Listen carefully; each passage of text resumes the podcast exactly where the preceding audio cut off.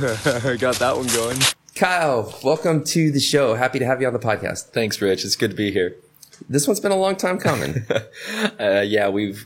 We've tried on multiple occasions, and it's just I've always been maybe a little nervous to come on. I've been nervous to have you on. You've been so many different kinds of person to me. It sounds weird to say that, but I think I first met you in early 2009, and that was a different Kyle from, say, 2012, which was different from 2015. Fast forward all the way to today. 2021's about to end, and now you're this. So let's just jump right in. Are you ready? Let's do it. All right. When did you get to Nosara?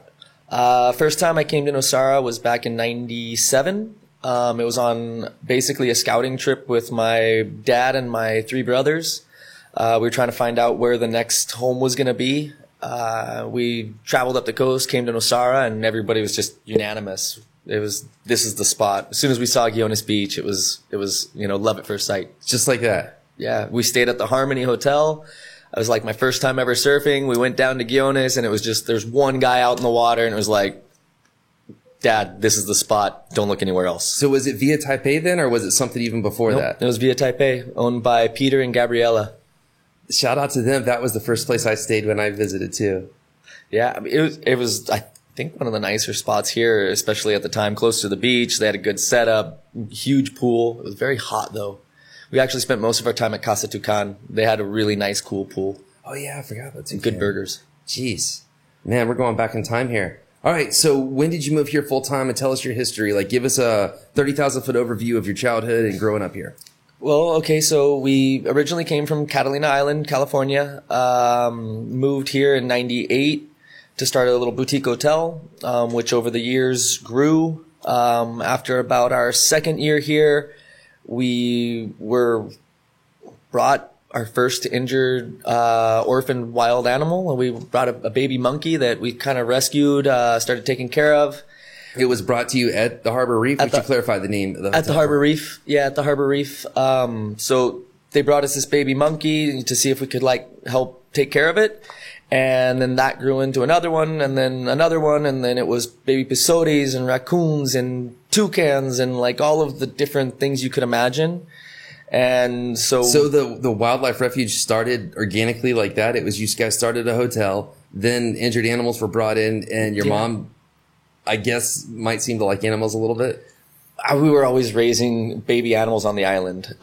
We always had, you know, baby goats, pigs, deer, like all the stuff you could think of, bottle feeding it. And it was just, I think, part of the family, and especially my mom. And then here they brought us the first baby monkey whose mom had been electrocuted by the power line. So a friend of mine found it on the ground, brought it to us. We nursed it back to health. And that was kind of the birth of the refuge. Wow. It happened in, I think, 99 or early 2000, like right in there. So you're still a kid here. I was 11. All right. So you went to school here? Like, there's a lot of schools here, and there's a big education theme with Nosara at this point, but that's kind of new. What was it like back then? So back then, none of these private schools existed around here. We had the public schools. So my first bit of school here was in the Escuelita Nosara for a small time. Got my sixth grade degree, and then moved to the high school, which was a really fun experience, to be honest. Getting to know all the local kids, learning Spanish better. And then also, like, even down to the ways, like, when you got in trouble, it wasn't kind of go sit at your desk the whole time. It was like, here's a machete and go chop the soccer field, you know? So it was interesting. So you'd say you have a different kind of educational experience. Yeah, I think so. Well, I thought it was a good education, and I'm really grateful for it. All right. So again, it's the end of 2021, just a couple days left as we record this. You're still in Nosara, same place, but a lot of stuff changed. Like, bring us up to speed. How do you see this place now? Nosara's evolved. It's changed. It's grown. I mean, I don't think any of us thought it was going to go so big so fast, even though it's been 24, 25 years, so maybe not super fast, but the secret's out, you know. It's become a place where instead of just coming to vacation, people want to live. They want to raise their kids here. There's a paved road out there. There's doctor's offices. There's multiple private schools and public schools. Yep. There's so much happening here. And now even Ticos are coming. Like when I first got here, very few Ticos came out to Nosara, at least from the Central Valley, as much. Then it seemed like somewhere around 2011, 12, 13, somewhere in there. You know what it was? I bet it was when the Harmony, they hired Cayuga, brought a bunch of people out. Yep. And I remember a lot of those people, the Cookies, the Marahoos, the Gerardos, like those people have all went on to do amazing things. Marahoos was president of the Security Association. Cookie was president of the Civic Association. Gerardo, Luis Berriguiones, like those are just a couple names. And actually really strong and influential people in this community. Like they've all come and done great things. I mean, Cookie was the president of the NCA who has helped this community in ways that most people wouldn't even understand. All right, so let's pause you there because you work in real estate now, which is almost comical because when I met you, you were like anti-real estate. You were in hospitality, but real estate was kind of like, I don't know about that stuff. But now you work in it. Talk us through how you could go from growing up with monkeys literally sharing your bedroom and all kinds of animals and being part of the refuge. But now you also work in real estate, which again, the people around here, when you say real estate, people get a weird look on their face. So you're inside the belly of the beast, man. So, why are you doing that? What's that all about? Well, I mean, real estate's, I feel like a double-edged sword. How so? On the fact that people are coming regardless. I mean, it's the properties are going to be sold. People own them. They're already invested. It's happening.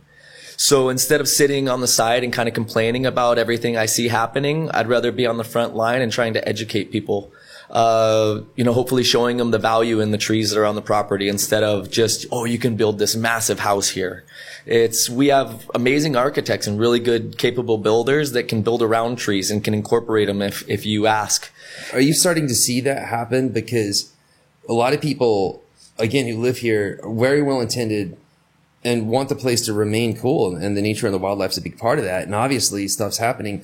Your family's refuge is growing and expanding and can't keep up with all the displacement and injured animals. So there's a lot of bad. So on the real estate side, people are coming and there ain't nothing you can do about it. You're right. So how are you blending those two?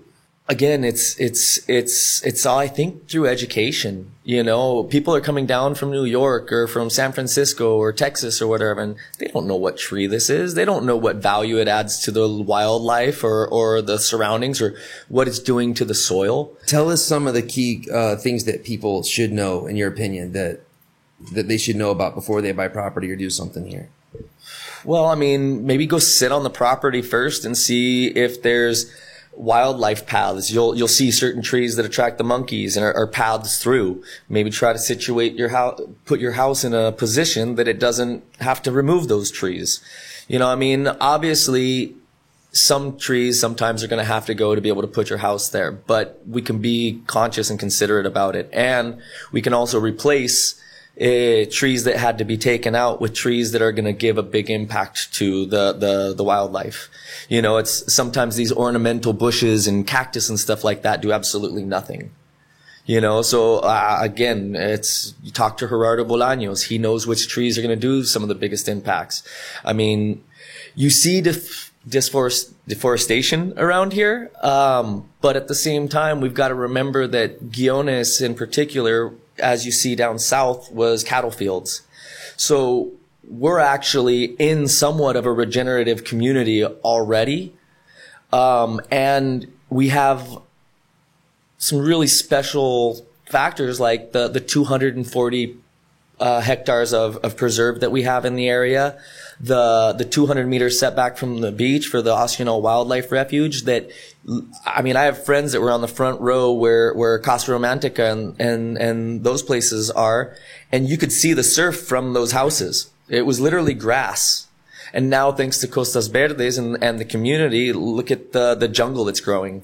You know, so things like that are what encourage me. And for a little bit in the real estate world, because of prices and stuff like that, I was kind of afraid that the original concept of here of creating green spaces and community around them was going to be too expensive to recreate. But now I see this wave of investors and people that are coming in here, and, you know, like Bart with his project Encantada, 300 acres, 60% of it is becoming a regenerated forest. You know, he's taking cattle field, allowing people to buy into it, and 60% of it is set aside for preserve. It's wonderful. And that is some of the things that excite me. And those are the projects that I want to be behind and I want to support. And I want to show people that there's huge value in doing those kinds of things. So you have hope. Oh, I mean, I think you kind of got to. You got to be optimistic. You got to hope for a bright future. And I think Nosara, I've always said Nosara revolves around 5 pillars, which is surfing, yoga, nature, health, and family. And I think as long as the people that continue to come here value those pillars, we're going to go in a good direction. Man, it's interesting to hear you say that, because you and your family see the toughest of the tough. I mean, well, shoot, my brother in the fire department, or my mom with the refuge. I mean, yeah, we see all sorts of, like, we see in a different depth of what's going on here. But like my mom, she started years ago with the refuge, and one of her first things was to get the electrical company to change like 47 kilometers of power lines to an insulated line. Now we're working with homeowners to put these rubber boots over the transformer connectors to protect animals even further. And since that's happened, I mean, yes, we still receive animals from here, but the refuge has actually grown to a point that we're now receiving animals from all of Guanacaste. It's not just Nosara. We work closely with Manai, and our focus is rescue, rehabilitation, and release, is to get the animals in, get them healthy, and back into the wild as quickly as possible. And, you know, they've had a lot of really good success. I definitely think that, you know, it's been a very impactful project here. And now to see it adopted by IAR, which is an international organization that focuses on this, is really encouraging, because it's kind of like that next step, and allowing my mom and dad maybe to kind of step back and finally retire, and it to live on. So it's very exciting. I'm hopeful to see the next phases of that. Wow. So you're actually hopeful that the people coming in will help save the place. And you're reporting back that it actually is sort of happening right now with your family's existence, because for so many years you guys have been on it, man. Remember when we had to sell your hotel? Remember we had to do like XYZ? Like, you guys have been pegged, like your RPM level so high for so long. And if you're telling me that it's actually like gaining momentum and your family can enjoy their retirement at some point in time, that's so good to hear. It'd be amazing. They've earned it. What do you want people to know about that? Like, it's just, what's something, because a lot of people just think there's a refuge. Oh, I can pet a monkey. Cool. Yeah, definitely not. It's not like that. Definitely not. You know, I mean, in the original years, we were still kind of learning, and that's where, you know, the monkeys actually, like, I shared a bedroom with monkeys, you know, and I still hear people like, I want a monkey. You definitely don't want a monkey. I swear to you, I've lived with them. You don't want a monkey. If I could leave one thing on this podcast, like explicitly clear, you don't want a monkey. They're great in the trees. But yeah, I mean, it's cool to see. And now seeing the community kind of joining on, they're going to be relocating the refuge finally out of basically my parents' home, which is where it started and has been for so many years, to an official location, which, I'm not going to get too deep into that. I'm sure that'll be something else on another. Don't jinx it, man. I definitely don't want to, but it looks like we're close. Right now, it's, from the sound of it, we're just waiting for water letters, which will be amazing. What do you hear about water, like in your daily life? What are the questions people ask you, and what are some of the thoughts that you have yourself? Well, I mean, I understand why the government did what they did. Guanacaste is one of the driest regions, and it's also had some of the most growth over the last few years. So the government requesting that we verify that we have the capacity of water for future growth, I think, is necessary. I mean, water's life. So we need to take care of it, and we need to use it responsibly. I would say to people, and I see a lot of new homes, and this is something I always try to tell my people, is wait till May to do your planting. May's usually when we get the first few rains out of the year. So the plants get a little bit, I mean, rainwater is going to be better than ground, like hose water 1,000-fold. You know, it's just, it's got, I don't know, more nutrients. It just, I feel like it does more for the plants. And maybe there's scientists that'll correct me on that, but that's just kind of how I feel. I see it in my garden. So plant in May, and then you can assist it a little bit through like June and July, but then August comes and they're already somewhat settled. So it can run through the rainy season, and by the next summer, the plants are pretty much, established, you know, a little assistance. But I think that's the best way to have nice gardens and plant and really have the best water usage. And just follow the seasons. Yeah, follow the seasons. That makes sense. So, Kyle, you're in a unique spot because you've lived here since you were 10. You've seen this place when it was just a couple of expats compared to now, where it's now popular. Your family started a refuge. You've literally lived with monkeys in your house, in your room. But at the same time, now you work in real estate, and you've worked in, I guess, tourism the whole time through the family hotel. So... yeah. You just touched a lot of different areas of this spot. It's a very dynamic existence. So what is this place to you as we enter 2022? What is this place to you right now? What are you seeing as far as the people that are here, the type of people who are coming in? What's your read on it? Well, as you said earlier, I'm hopeful. But at the same time, there's a little bit of a fear factor because we are getting a wave of new people that are coming into the community. And not everybody has the same mindset. You do see people that are looking at it more from an economical standpoint. All right. So, Kyle, again, you have a very unique perspective. You're very pro-wildlife, space, bigger lots, lower density, all the things that everyone says. But the reality is people are moving here. The lot sizes have gotten smaller. Not everyone can adhere to the standards that you're such a fan of. We had the building regulations, which kind of came in, went out. Walk us through your opinion on all of that. Shoot. When I first saw the regulations being passed, I was actually for them. You know, I was definitely pro regulations. I think that we needed some sort of limitation on the overall construction that was happening here. But all at the same time, I understand that there was some things that weren't properly done. All right, but the point is you're for the regulations and you like what the goal was. Yeah, I actually hope we can get back to some sort of a regulation, but I'd like it to be, you know, properly written. There were some complications in the way the regulations were worded that really did limit people's rights. But at the same time, I felt like for the greater good, it was worth it. I got you. Now, most of your friends are Ticos. You grew up here, they're your family now. Of course. How did the Tico populace view it all? You know what? I think the Tico populace was somewhat misinformed based on certain agendas. I don't think it impacted them as negatively as they might have been let to believe in certain circumstances. You know, the biggest one I saw in there was probably the upgraded septic systems. And I think that's something that we should implement immediately. I mean, we're talking about our groundwater. You know, we should have good septic systems because we don't have a sewage, treatment plant for the community. And it is on an individual basis. And, you know, we need to take care of our groundwater. Vanessa and Robert Edgeworth got the WCA started and started studying the water. And we started doing podcasts about it and the information's grown.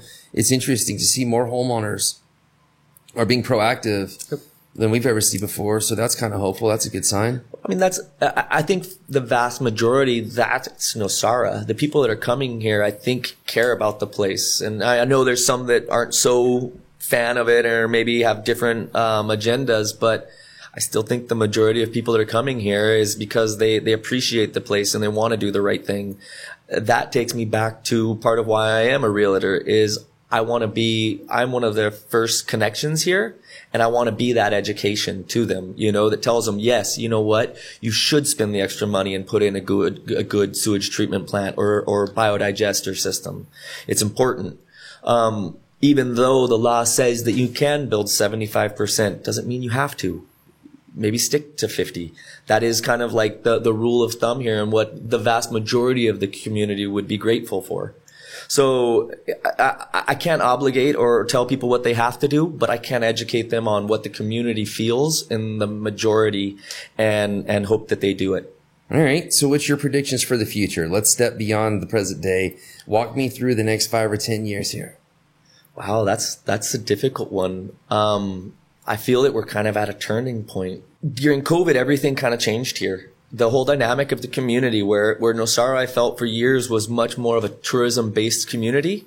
I feel like now it's more of a community, like people live here. It's not all tourists. So the people that are here, I think they care a little bit more about their surroundings because it's not just the vacation home that they own down in Costa Rica. You know, this is for a lot of people where they're raising their kids now, you know, with Del Mar and the Waldorf School and then El Mar and all these different things. It's allowed a lot of young families to be here. And I think that is great for the place because parents care, you know, and I think that's going to be a really interesting, dynamic for the community for the next few years growing. Seems to me like schools are what changed the Malpais, Santa Teresa, Nosara, they were both kind of pacing the same, it seemed like, for a long time. And then after Nosara went more family, yep, more health-oriented, more go to sleep earlier, wake up earlier, healthier type of familial lifestyle. And it seems like Malpais, Santa Teresa turned into more fun if you want to party or rage or jam. You know what? I love going down to Santa Teresa. Like, it's a fun place. You can go down, good surf, a lot of different restaurants, a really fun young vibe. But, you know, I love coming back here to home. This is where I want my roots. And then from here, I can travel anywhere in the world. And I think every time you travel, you're a little bit more grateful when you come home. Speaking of elsewhere in the world, you and I used to spend time chasing waves up in Nicaragua. Yep. Talk me through that a little bit. Well, I mean, shoot, when we sold the hotel, I guess I was looking for, you know, the next Nosara where this place used to be. As more people come, you get more regulations, you get more density, more people in the water, just more everything. That's the best way to say it. And I felt that northern Nicaragua, where we went just past everything, was still maybe one of the last pieces of the Wild West. And, you know, for me and from where I've come from, that's something that's definitely very, appealing. But then also you look at the political situation and then just in general, I think Nicaragua is going to have its moment, and I'm happy to have my little pieces up there. But, this is the now, and this is where I really want to be. This is, I don't have kids, but if I did, this is where I would want to raise them. So how do you spend your days, outside of real estate? And actually, I don't want to say anything. So how do you spend your days? What do you do to amuse yourself? Well, unfortunately, I'm not surfing as much as I used to. You knew I was going there. I'm trying to mess with you because you need to surf more. I do need to surf more. A few years ago, I kind of like finished my house and I started focusing my attention to my garden, and I love my plants. I love my trees. And so in the morning, especially in the summertime, it's dry. You've got to water them to really help them through, and not all of them, but certain plants need help, especially if I just planted them. So most days I wake up, make a fresh pot of coffee at like 6 a.m. and I go water my plants while it's still kind of cool out. Tell us about your fish pond. Well, so when COVID hit, I kind of stepped back, stayed at home, and just did projects that I'd always kind of wanted to do. I built a chicken coop. I built a tilapia pond, a little greenhouse. And I mean, the tilapia pond is probably one of my my fun moments. Like, I love going down there and sitting with my coffee, and I've got this little bamboo pole with a bobber, and I can catch tilapia and just hang out and mess around, or my nephews come over and catch and release. But yeah, it's pretty fun. When COVID was happening, I guess this is before I hit my head, I used to sit and think while we were all locked up, I was like, how's somewhere happy right now? I'm really happy for you that you're having success, and I hope that Nosara stays as comfortable as you want it to be. Yeah, thank you. Me too. I really hope for the best possible future. You know, I think Nosara has so much potential, and I think we have an opportunity here to really make something special. And, I mean, that's why I want to be involved in it. That's why I'm here. And, you know, I don't know, it's going to be exciting. Thanks for coming in, sir. Thanks, Rich. Thanks for having me.